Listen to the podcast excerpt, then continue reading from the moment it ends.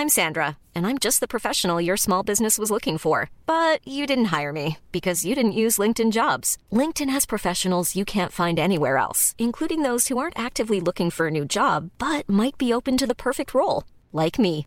In a given month, over 70% of LinkedIn users don't visit other leading job sites. So if you're not looking on LinkedIn, you'll miss out on great candidates like Sandra. Start hiring professionals like a professional. Post your free job on linkedin.com/people today.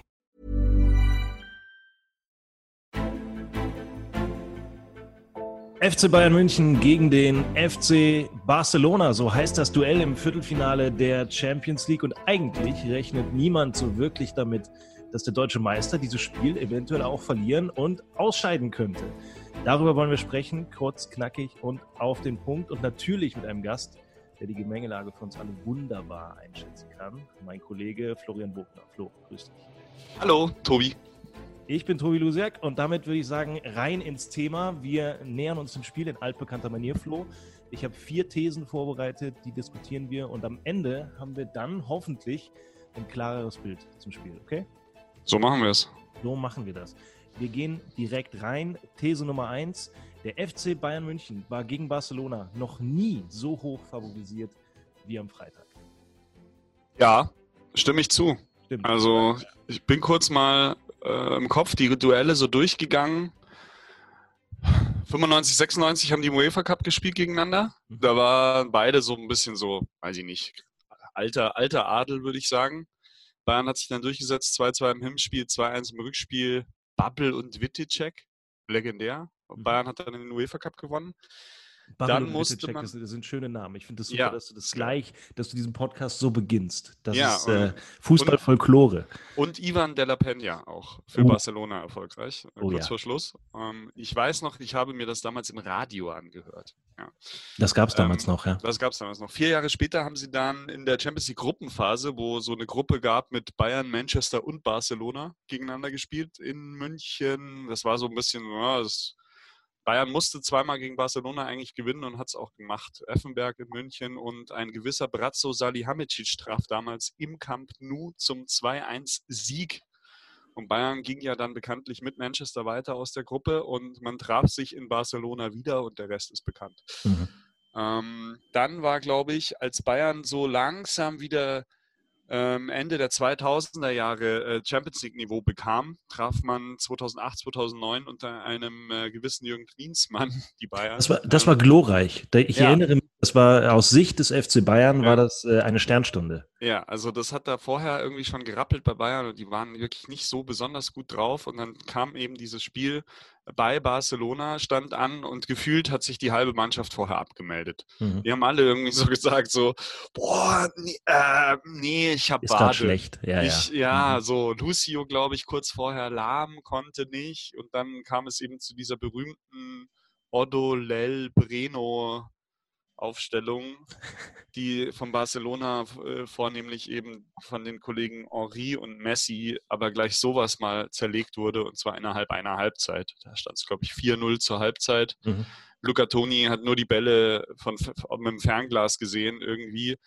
Und ja, da war einfach klar, Bayern hat eben noch nicht dieses Niveau dieser, dieser Barca-Mannschaft. Ähm, was sich ja dann änderte in den folgenden Jahren unter Van Gaal und so kam es dann ja 2012, 2013 zum nächsten Aufeinandertreffen. Ähm, damals kann ich mir kann ich mich erinnern, war ähm, Halbfinale, war Bayern ähm, schon, also da war es schon fast ausgeglichen, die Favoritenlage weil Messi eben auch angeschlagen war, weil Barcelona auch nicht so souverän gespielt hatte zu dem Zeitpunkt. Und bei Bayern du gemerkt hast, da wächst was ran, da ist eine Truppe, die kann diesem Barcelona wirklich wehtun. Und siehe da, äh, paar, paar zweifelhafte Tore, eins war glaube ich abseits, eins, da hat sich Barcelona über, über äh, glaube ich, faul beschwert. Auf jeden Fall gewann Bayern 4-0 in München und, und 3-0 in Barcelona. Ähm, und das ist natürlich bis heute eine der großen Sternstunden dieses Vereins. Ähm, auch War wenn aber dieses auch- 7-0 Ja, war aber auch eine große Sternstunde für den deutschen Fußball, weil zeitgleich das andere Halbfinale war ja Dortmund gegen Real Madrid, wenn ich Genau. mich richtig erinnere. Und Ja. ähm, da, da war das Hinspiel 4-1 äh, Lewandowski gegen Real. Also Genau. das, ja, Und im Rückspiel äh, haben sie nochmal zittern müssen, ne? 0-2 war das. 0-2, 0-2, ja. Sehr knapp. Passt ja. ja. Ein gutes Pferd und so. Ähm, ja, und dann hat Bayern nochmal gegen Barca gespielt mit Pep, ne? 2014, 2015, wo, mhm. glaube ich, auch so relativ ausgeglichen war, die Favoritenlage. Bayern hat auch in Barcelona meiner Erinnerung nach wirklich nicht schlecht gespielt, hat aber dann so nach 65, 70 Minuten, ähm, ja, dann, dann, ging, dann ging bei irgendwie ein Bruch im Spiel, dann gab es dann drei Barca-Tore, äh, es gab diese legendäre Messi gegen Boateng-Szene, ähm, die dem Boateng bis heute noch in, in äh, Memehaftigkeit äh, nachhängt. Und im Rückspiel weiß ich, es lag schon immer noch so, so eine klitzekleine Flirren oder die Hoffnung einer oder dieser Hauch einer Sensation in, in der Luft. Aber das 3-2 von Bayern war am Ende äh, ein sehr unterhaltsames Spiel, aber also wirklich, wirklich nah ins Ausscheiden hat, hat Bayern Barcelona dann nicht mehr gebracht. Und jetzt sind wir im Jahr 2020. Wir haben den FC Bayern, der seit 27 Pflichtspielen, glaube ich, unbesiegt ist oder 28 und davon nur einmal unentschieden gespielt hat und alles andere gewonnen hat. Mhm. Und wir haben den FC Barcelona, der die spanische Meisterschaft verspielt hat nach der Corona-Pause, der ähm, gegen Napoli schon souverän, aber jetzt nicht mit großem Krawall durchgekommen ist, vor allem mit einer sehr destruktiven, sehr defensiven Spielweise. Kennt man gar nicht so von Barca. Ne? Also das, die, die, spielen, so. die spielen anders, ja, ja, mittlerweile. Aber wenn man sich anschaut, wer bei denen im Mittelfeld spielt und also diese, diese eigentliche Kreativität, die Barca immer im Mittelfeld ausgestrahlt hat, eben auch in den, ja, in der Dekade mit, mit, Javi, äh, mit, mit Xavi und Iniesta, ähm, die ist halt momentan einfach nicht mehr gegeben. Ähm, natürlich haben die vorne immer noch ganz gute Spieler mit diesem Argentinier, diesem Franzosen und diesem Uruguayer. Und ähm, aber ja, es ist, es ist so ein bisschen so ein dosierterer Spielstil, der natürlich zu Lasten der spektakulären Spielweise irgendwie geht, aber wenn es am Ende Erfolg äh, verspricht und dieses, das sehe ich eben auch gegen Bayern. Ich sehe Bayern nämlich jetzt nicht äh, über die Maßen favorisiert in diesem Duell, denn es ist eben immer noch der FC Barcelona. Es ist immer noch eine Mannschaft, die jede Mannschaft der Welt schlagen kann und die halt diesen einen Ausnahmespieler hat, der immer noch für mich der Beste der Welt ist. Und was, was man auch eventuell äh, noch heranziehen kann, ist, es ist ja nur ein Spiel. Für alle, die das nicht so auf dem Zettel haben, äh, das Viertelfinale der Champions League ist ja dieses Jahr im Zuge des Endturniers in Lissabon und äh, es gibt eben nur ein Spiel. Das heißt, es, man kann jetzt nicht davon ausgehen, dass sich über Hin- und Rückspiel die bessere Mannschaft dann sowieso durchsetzt, sondern äh, ein guter Tag von Messi, ein guter Tag von Suarez oder eben ein etwas ja, gemischterer Tag des FC Bayern und äh, das kann ganz schön eng werden und dann ist es dann halt auch mal schnell vorbei. Das ähm, hat ja ähm, auch ja. PSG eigentlich am Mittwoch fast äh, das Halbfinale gekostet. Also so eine Szene, genau, ein ja. Gegentor, dann rennst du hinterher, dann kommen diese vielen Unterbrechungen dazu. Ähm, Fouls, Bergamo hat ja, glaube ich, 29 Mal gefoult. Ja. Äh, zehn Auswechslungen, das darfst du auch nicht vergessen. Ja? Wenn da plötzlich zehnmal die Tafel hochgeht. Also das bricht den Rhythmus. Ja. Wird ja schon zwei, dreimal oder mal Doppelwechsel, mal ein Dreifachwechsel. Aber da ist schnell mal irgendwie die 80. Minute, du liegst immer noch 1-0 hinten und denkst dir, scheiße, so, oder Platzverweis verändert so ein Duell natürlich kapital. Und deswegen ähm, mal gucken. Ne? Aber wir können festhalten, um nochmal auf die These zurückzukommen, ähm, die Qualität der Kader im Vergleich spricht in diesem Jahr eher für den FC Bayern, kann allerdings eine ganze Menge passieren in so einem, äh, ja, in einem Vergleich in Barcelona. Flo, These Nummer zwei, ja? ja. Du, du wolltest noch was sagen. Immer raus. Ich würde sagen, die, die Form spricht eher für Bayern. Die Qualität im Kader sehe ich relativ ausgeglichen. Würdest du sagen? Okay. These 2. Gut. These 2. Hansi Flick, der FC Bayern Coach. Er hat den Messi-Code. ich glaube, du willst darauf hinaus, dass Hansi Flick ja schon mal äh, diesem Messi gegenüberstand in einem recht wichtigen Spiel. Äh, durchaus, ja. Man vergisst 2014. das ja immer so ein bisschen. 2014 in Im Maracanã in Rio. Darauf will ich hinaus. Ja. Also du willst auf das WM-Finale hinaus, äh, das, das, Flick als Co-Trainer und äh, du willst jetzt endlich mal mit diesem Vorurteil aufräumen, dass Yogi Löw so eine Mannschaft wirklich trainiert, sondern eigentlich macht das der Co-Trainer. So, so hart würde ich es gar nicht sagen, aber ich würde sagen, der Anteil von Hansi Flick ist groß gewesen. Und er, er weiß, wie man taktisch gegen äh, Leo Messi spielt. Ähm, ja, also durchaus glaube ich, dass Hansi Flick einen sehr hohen äh, taktischen bzw. mannschaftstaktischen Anteil äh, hatte im, im, in der Symbiose mit Joachim Löw, ohne da irgendjemanden von beiden höher stellen oder irgendjemandem was wegnehmen zu wollen. Ähm, wie haben die die damals verteidigt? Also ich kann mich erinnern, kann dass, der Mittelfeldspieler, ja. dass der Mittelfeldspieler, der eigentlich spielen sollte, der wahrscheinlich im zentralen defensiven Mittelfeld sehr oft Messi aufgenommen hätte, kurz vorher Wade hatte. Ja, das war Sami, ja, genau. genau. Und dann kam Christoph Kramer rein. Ja. Ähm, das, das Konstrukt gegen Messi war allerdings eher so, Per Mertesacker hat es mal in einem, in einem Interview beschrieben, es ging im Endeffekt um die taktische Ausrichtung der ganzen Mannschaft gegen Messi, deswegen war der eine Spieler gar nicht so wichtig. Mhm. Ähm, Jogi Löw hat wohl gesagt vor dem Spiel, ähm, eingeflüstert von Hansi Flick, wenn Messi den Ball hat, ist er fantastisch anzuschauen und schwer zu stoppen. Deswegen müssen wir ihn doppeln, trippeln und dauerhaft begleiten und seinen Weg zum Tor jederzeit blocken. Mhm. So, das ist die, die Variante, wie man gegen Messi spielt. Ich mhm. werfe jetzt mal in den Raum, Leo Messi von 2014 ist auch nicht mehr der Leo Messi von 2020 oder eher ja. andersrum, ja. Also es ist nicht mehr der gleiche Spieler.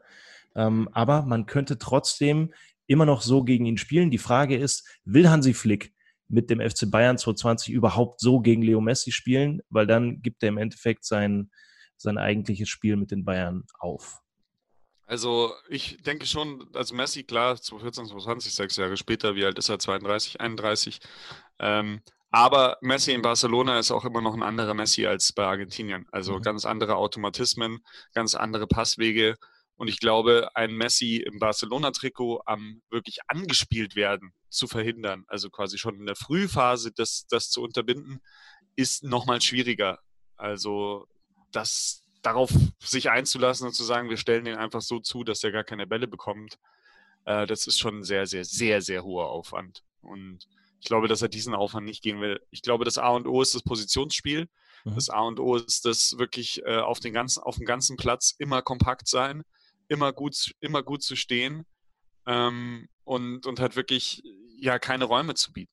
Weil Messi halt einer ist, der A selber den Raum penetrieren kann, aber B vor allem diese Räume sieht und dann halt andere freispielt. Ähm, sei es die, die Außenverteidiger, sei es eben die, die Sturmspitzen.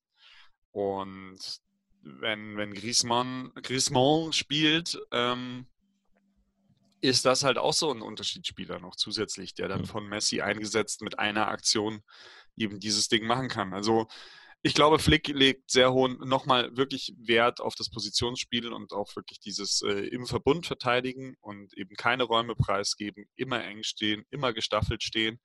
Ähm, soweit ich das mitbekommen habe, hat er das jetzt auch in Portugal so trainieren lassen. Mhm. Also mit so ein paar Fältchen auf dem, auf dem Feld.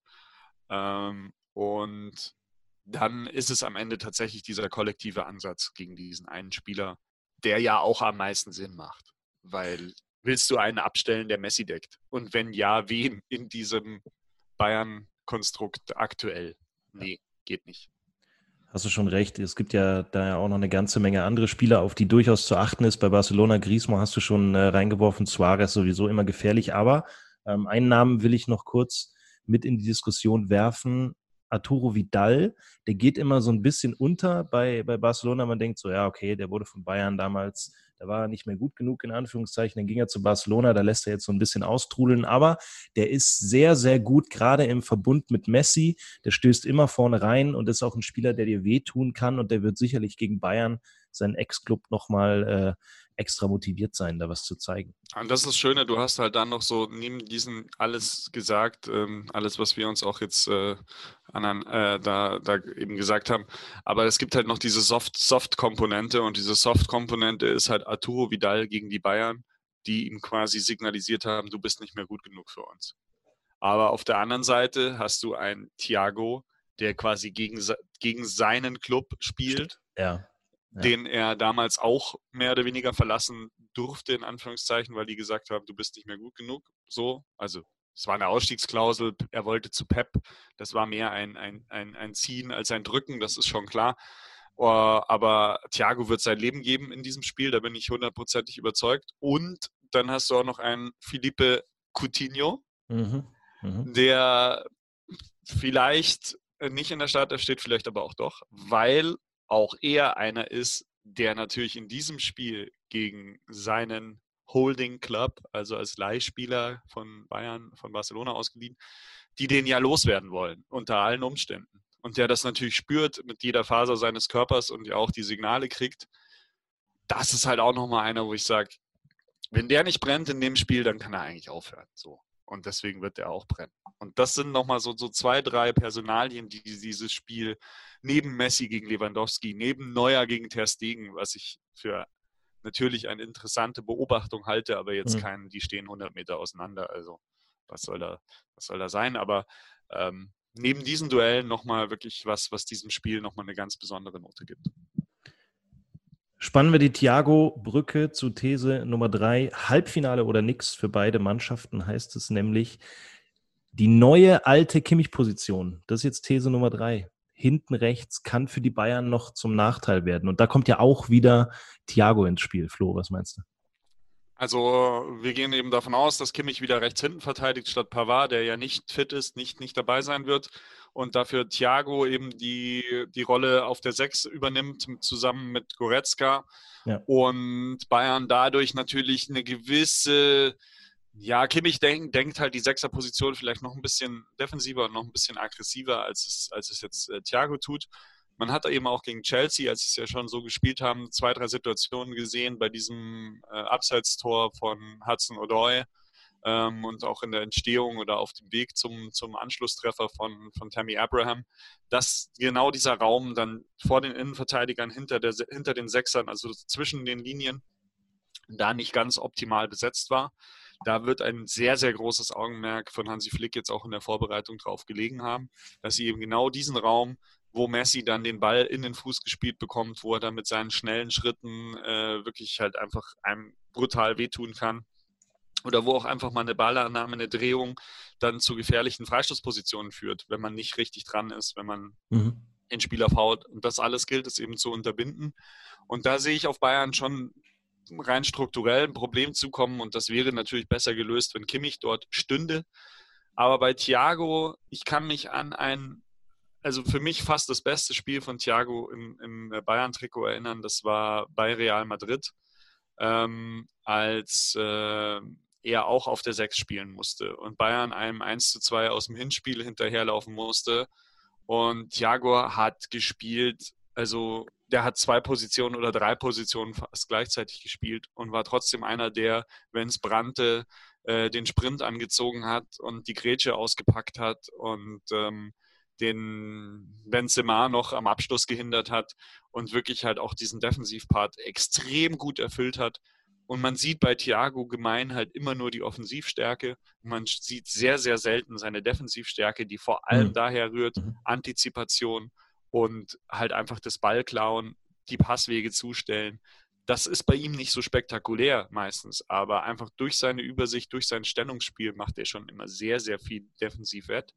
Und ich erwarte Thiago eigentlich in, weil es Barcelona ist, weil es eben jetzt auch die Phase ist, wo er nochmal sich für einen neuen Verein vielleicht interessant machen will, wo er vielleicht in Verhandlungen mit einem neuen Verein nochmal das ein oder andere Millionchen Gehalt vielleicht rausholen will. Ich erwarte ihn einfach in dieser Form, wie damals gegen Madrid. Und dann ist es für Bayern vielleicht doch nicht mehr so ein großes Problem. Aber sie, siehst du nicht auch die Gefahr, dass die, die Stabilität, die, die Eingespieltheit, das blinde Vertrauen aufeinander, was die Bayern jetzt äh, nach der Corona-Pause in der Bundesliga gezeigt haben, ähm, und zwar immer mit Kimmich auf der Sechs und, äh, und meist Pavard hinten rechts, dass das gerade in diesen ganz entscheidenden Spielen gegen Ende der Champions League ähm, dann fehlen könnte. Ich meine, es hat natürlich jetzt geklappt gegen Chelsea. Da war aber auch äh, ein 3-0 aus dem Hinspiel als Polster mit dabei. Ähm, das hat geklappt in dem äh, Testspiel gegen Olympique Marseille, was sie kurz vorher gemacht haben. Das sind aber alles nicht die Spiele, die auf dem Niveau gespielt werden, ähm, wie dann am Ende äh, in Lissabon eben der Champions League Titel vergeben wird in einem Halbfinale oder Finale oder eben auch jetzt schon gegen, gegen Barcelona. Das, das ist vielleicht so der Ansatz, wo ich sage, ja gut, da können dir die drei, vier Prozent, die es am Ende ausmachen, eben abgehen, weil du in dieser Formation, weil du sie nicht so verinnerlicht hast, wie du sie vielleicht, wie du die andere verinnerlicht hast. Das ist, was ich meine. Fall. Ja, bin, bin ich auch voll bei dir. Ähm, das hat sicherlich, äh, würde Flick lieber mit Kimmich auf der 6 spielen und mit Pavard rechts hinten. Aber so hat es halt eben auch nochmal seinen Reiz mit dieser Personalie Thiago gegen Barcelona. Und letztlich schärft es auch nochmal die Sinne, weil mhm. sie jetzt natürlich nochmal in den letzten zwei Wochen extrem an dieser Positionier, an diesen Positionen, an, an dieser Aufstellung, mit dieser Aufstellung, an dem Augenmerk äh, daran gefeilt haben, worauf es ankommt. Und das kann im Endeffekt dann auch nochmal positiv sich auswirken im Vergleich zu, du spielst immer dasselbe und nimmst vielleicht gar nicht mehr so richtig auf, was das Trainerteam dir für dieses Spiel besonders mit auf den Weg geht, weil du weißt, wie du stehst, du weißt, wie du spielst, du spielst deinen Stiefel runter, in Anführungszeichen, so wie man halt seinen Stiefel in einem Champions League Viertelfinale runterspielen kann. Ähm, ganz nebenbei kann Josua Kimmich diese Position natürlich herausragend spielen. Das wollen wir nicht äh, hinten und, runterfallen lassen. Und du hast natürlich auch mit, mit Kimmich, auch als Rechtsverteidiger, hast du halt nochmal eine Waffe, eine Offensivwaffe mehr auf einer, auf einer Seite, die, die Barcelona vielleicht öfter mal gerne äh, blank lässt. Mhm. Ja. Und wenn du dann eben mit, mit, mit Kimmich hinterlaufen, mit schnellen Spielverlagerungen, da kannst du natürlich auch äh, Räume nutzen offensiv, die vielleicht Pavard so nicht interpretiert hätte. Absolut. Jetzt lese ich dir elf Namen vor, Flo. Mhm. Neuer, Alaba, Boateng, Kimmich, Davis, Goretzka, Thiago, Nabri, Müller, Perisic, Lewandowski. Das war die Aufstellung aus dem Rückspiel in der Allianz Arena gegen den FC Chelsea. Mhm. These Nummer vier. Bayern wird nicht mit dieser Aufstellung gegen den FC Barcelona spielen. Ja, es, es äh, beißt sich halt alles. Also wir gehen mal davon aus, Davis hat mal pausiert, Alaba hat mal nur Lauftraining gemacht, Boateng war ein bisschen angeschlagen. Wir gehen mal davon aus, die spielen. Alle. Mhm. Macht nichts. Passt. Pavard raus und deswegen, also Abwehr steht. Äh, Thiago Goretzka steht auch, Müller steht, Gnabry steht, Lewandowski steht. Es, es beißt sich also alles an der linken Offensivposition, die Perisic gespielt hat gegen äh, Chelsea und wo es dann eben zwei weitere Kandidaten gibt, eben Kingsley Coman, der auch wegen Oberschenkelproblemen gegen Chelsea gefehlt hat, äh, offenbar nur eine Vorsichtsmaßnahme eingedenk des 3-0-Hinspiels, dass das eben äh, das Risiko abgewegt, eben zu groß gewesen wäre, ihn spielen zu lassen. Aber wenn es hart auf hart, wenn es 0-0 gestanden hätte, hätte er wahrscheinlich gespielt. Also der ist auch wieder dabei. Und du hast eben immer noch Philippe Coutinho. Mhm wo man sich auch überlegen könnte, den in so einem Spiel einfach in die Startelf zu stellen, als falsche Sieben. Er ist ja dann kein Flügelstürmer.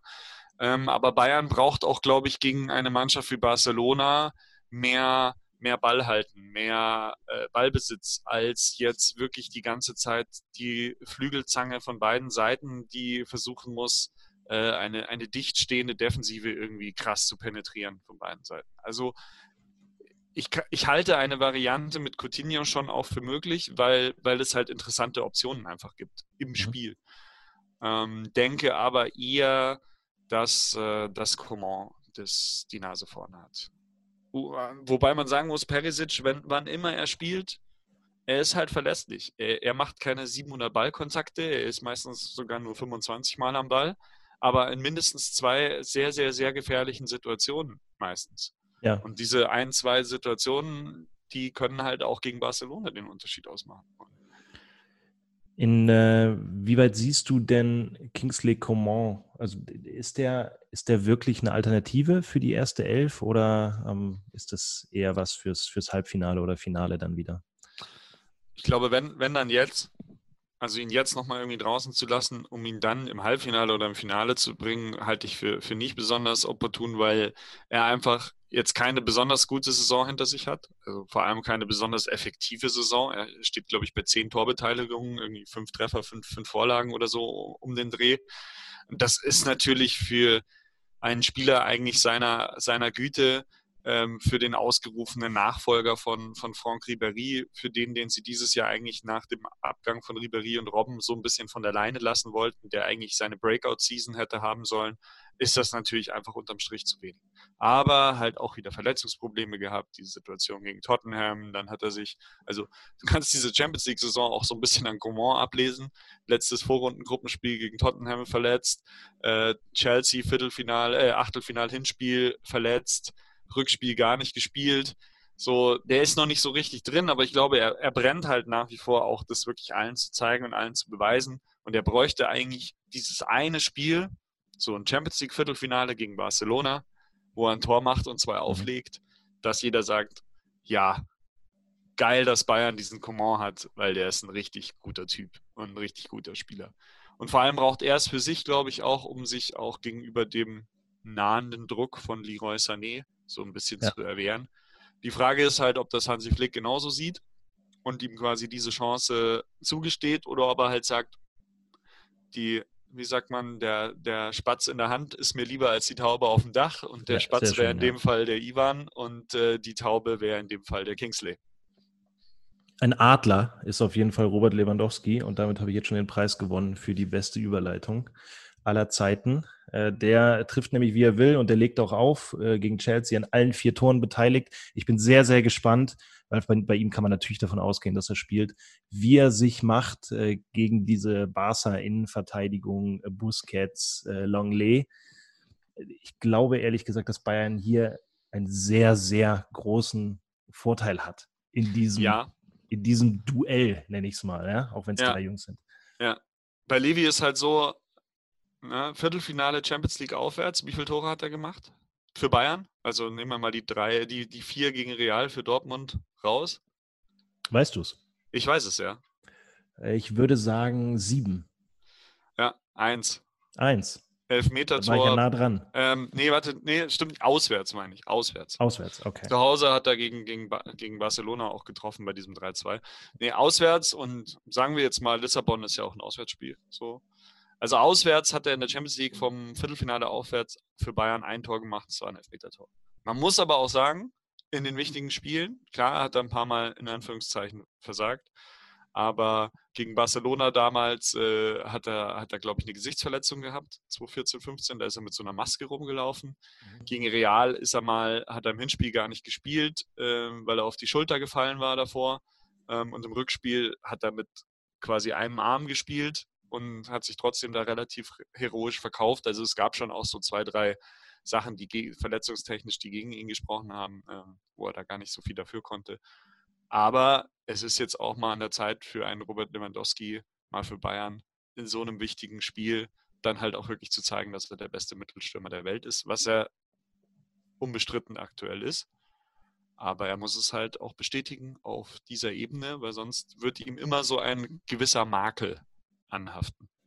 Und aber wie du sagst, die Voraussetzungen sind dafür da. Ich sehe jetzt die Barca Innenverteidigung nicht. Ich sehe da jetzt keinen Sergio Ramos oder ja. irgendjemand, der ihn da wirklich, wirklich hart irgendwie beschäftigt. Ich sehe aber Lewandowski, die jetzt auch nicht so wegboxen wie Lukaku, ein jung, arme, jünglichen Leverkusener.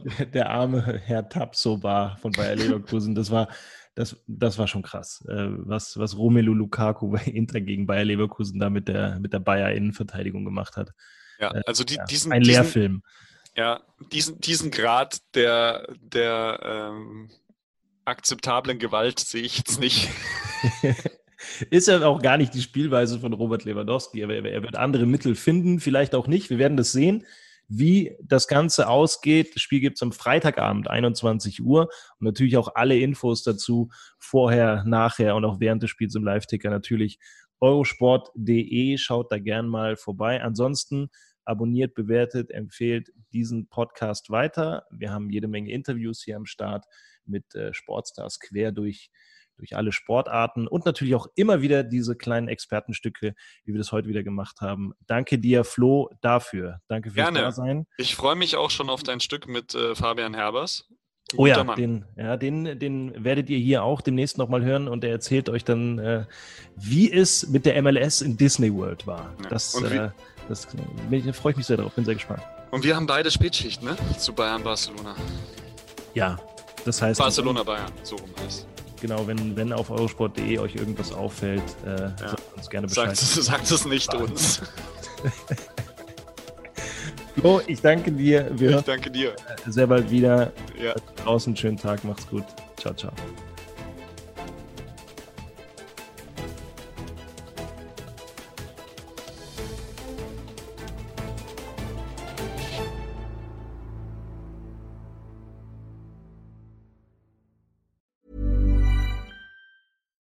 Deserves the best, and there's no better place to shop for Mother's Day than Whole Foods Market. They're your destination for unbeatable savings, from premium gifts to show-stopping flowers and irresistible desserts. Start by saving 33% with Prime on all body care and candles. Then get a 15-stem bunch of tulips for just $9.99 each with Prime. Round out Mom's menu with festive rosé, irresistible berry chantilly cake, and more special treats. Come celebrate Mother's Day at Whole Foods Market.